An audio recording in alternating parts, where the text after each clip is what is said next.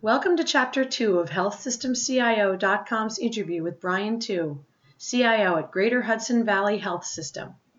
In this segment, Tew talks about why he decided to wait a year before establishing an IT strategic committee, how his team moved away from the squeaky wheel mentality and created better processes for prioritization, and the advantages in walking into an organization where there's been a lot of turnover.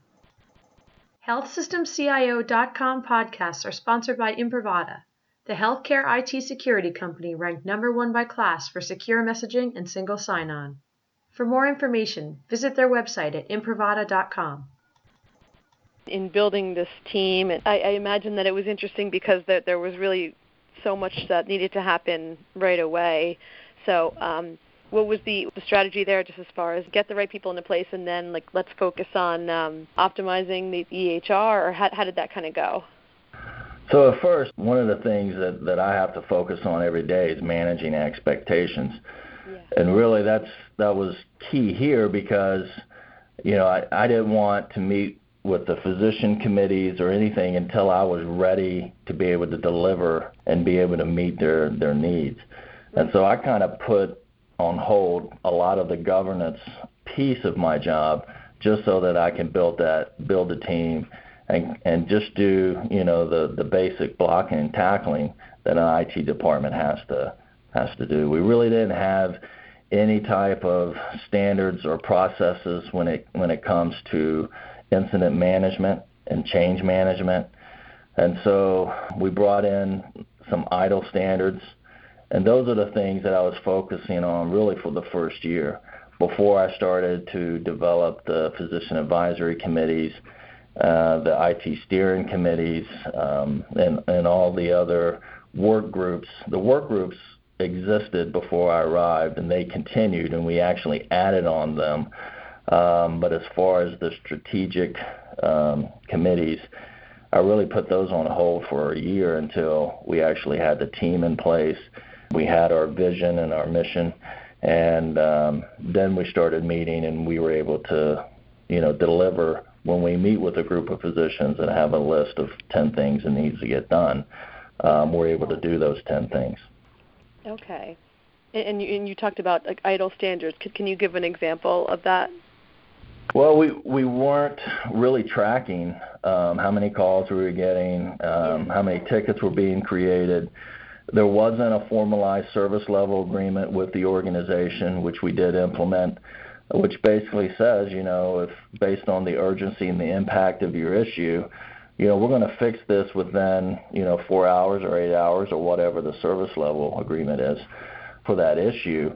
We we really didn't even have the basic things in place, and so collectively with the team, uh, we sat down and, and we uh, created a formalized agreement with uh, all the, the organizations within the GHVHS umbrella. And uh, we published that agreement. We created a dashboard which gets updated monthly. Um, we're in the process of switching that to real time data so that we're being transparent about the service that, that we're performing. Okay, so it was really putting some processes into place in addition to building the team and really getting to a more stabilized place before you could, could go forward with uh, too many uh, new strategies. Right, and well, you know, the organization still has expectations, and so oh, yeah, sure. you know the the lights still have to stay on.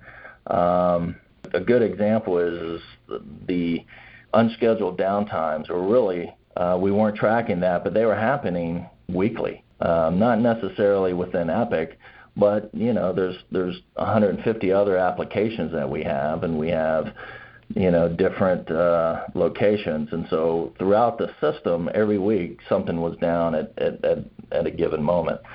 And so we started tracking that and putting attention on that, and we've upgraded uh, the network, just about the entire network at, at Catskill Regional, at, at all the sites in Sullivan County. And so there are still the basic things that we had to do uh, that if we didn't do, all we would be doing is putting out fires. And so the the important things that, that needed to get done, the standardization of our approach, um, we were doing a lot of rework. And so all of that takes time. And so we really had to focus on holding those things in check. But at the same time, we still had uh, the work groups that were meeting with uh, the different areas within uh, the patient care setting, and, and, and there were requests coming in constantly, and we, we still had to optimize and, and get Epic to a place that it needs to be at. Right. I imagine that that was a um, challenge just as far as, as prioritizing. Um, like you said, you, you have to keep the lights on, you have to keep everything going, but then once you did figure out some of the things that, that you wanted to do, uh, was prioritization a, a challenge, and how did you kind of approach that? Just once you did have a little bit more stability, what did you want to uh, get to first?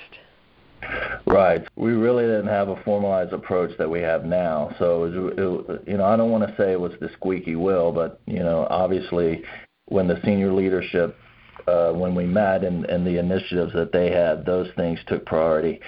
Uh, you know, there's always patient care things that pop up that need to be addressed immediately. If you were to ask my staff what was the biggest issue, you know, two years ago, they would tell you that it was prioritization of, of, of projects that they had in their queue. Yeah. And so um, we really deferred to them for the first 10 months or so of prioritizing the initiatives that they had and the projects that they had. Once the leadership was in place and we would, um, you know, have our daily huddles that helped that process. We're, we're now looking in other areas of, of leveraging agile and other methodologies to help improve that. But prioritization was was a was a huge concern that uh, issue for them simply because you know there, there's only so many hours in the day. There's always more work than you have resources. But since then, you know, once we've implemented, you know, the the the governance piece of it, you know, we have uh, you know, the clinical transformation committee, which will help prioritize these these tasks, these initiatives that that come up, and it, it, it affords everybody an opportunity to to kind of weigh in on what is the priority for the organization. So once the government governance was in place, it really helped with with some of the prioritization issues that we were having. Okay. And you mentioned being the, third CIO in three years.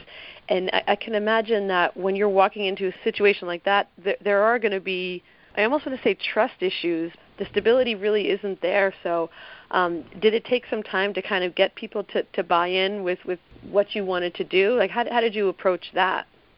to me, I, I think there's advantages to that as well. Whereas, you know, the, the senior leadership, if you're the third CIO in three years, your boss and the other senior leadership team, they're going to make sure you're successful. So yeah. automatically out of the gate, you know, they've gone through the pain of no leadership within a department that is so interwoven to to what they do day to day in and day out that you know they're going to do whatever that it takes to make you successful. So from from a senior leadership perspective, um, I knew that I had that support as far as you know the people that that we that we support and serve throughout the the organization um, you know we had to basically do what what we said we were going to do if it didn't matter what I was telling them if the printer that they print it to every day jams and they have to call the help desk you know they're not going to listen to what I say so I I had to fix all of those things first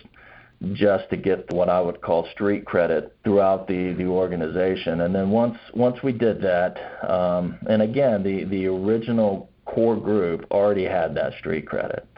So, you know, they just needed more people, more resources. So I think out of the gate, I had all the support I needed. You talked about that, that group that had been in place through the turnover, and um, maybe some of the other the previous CIOs or, or other leaders either thinking that maybe they were part of the issue and and was that something where you had to kind of like handle that carefully just as far as uh you know assessing how their talents and then just kind of letting them know that they are doing good work and like how did how did that go? Well there there was a lot of that where they kind of felt underappreciated. Yeah. And um when i arrived there were people that had just resigned a few days before i arrived. So morale was down. So uh, you know, I had to give them some sense of focus on, you know, this is my approach.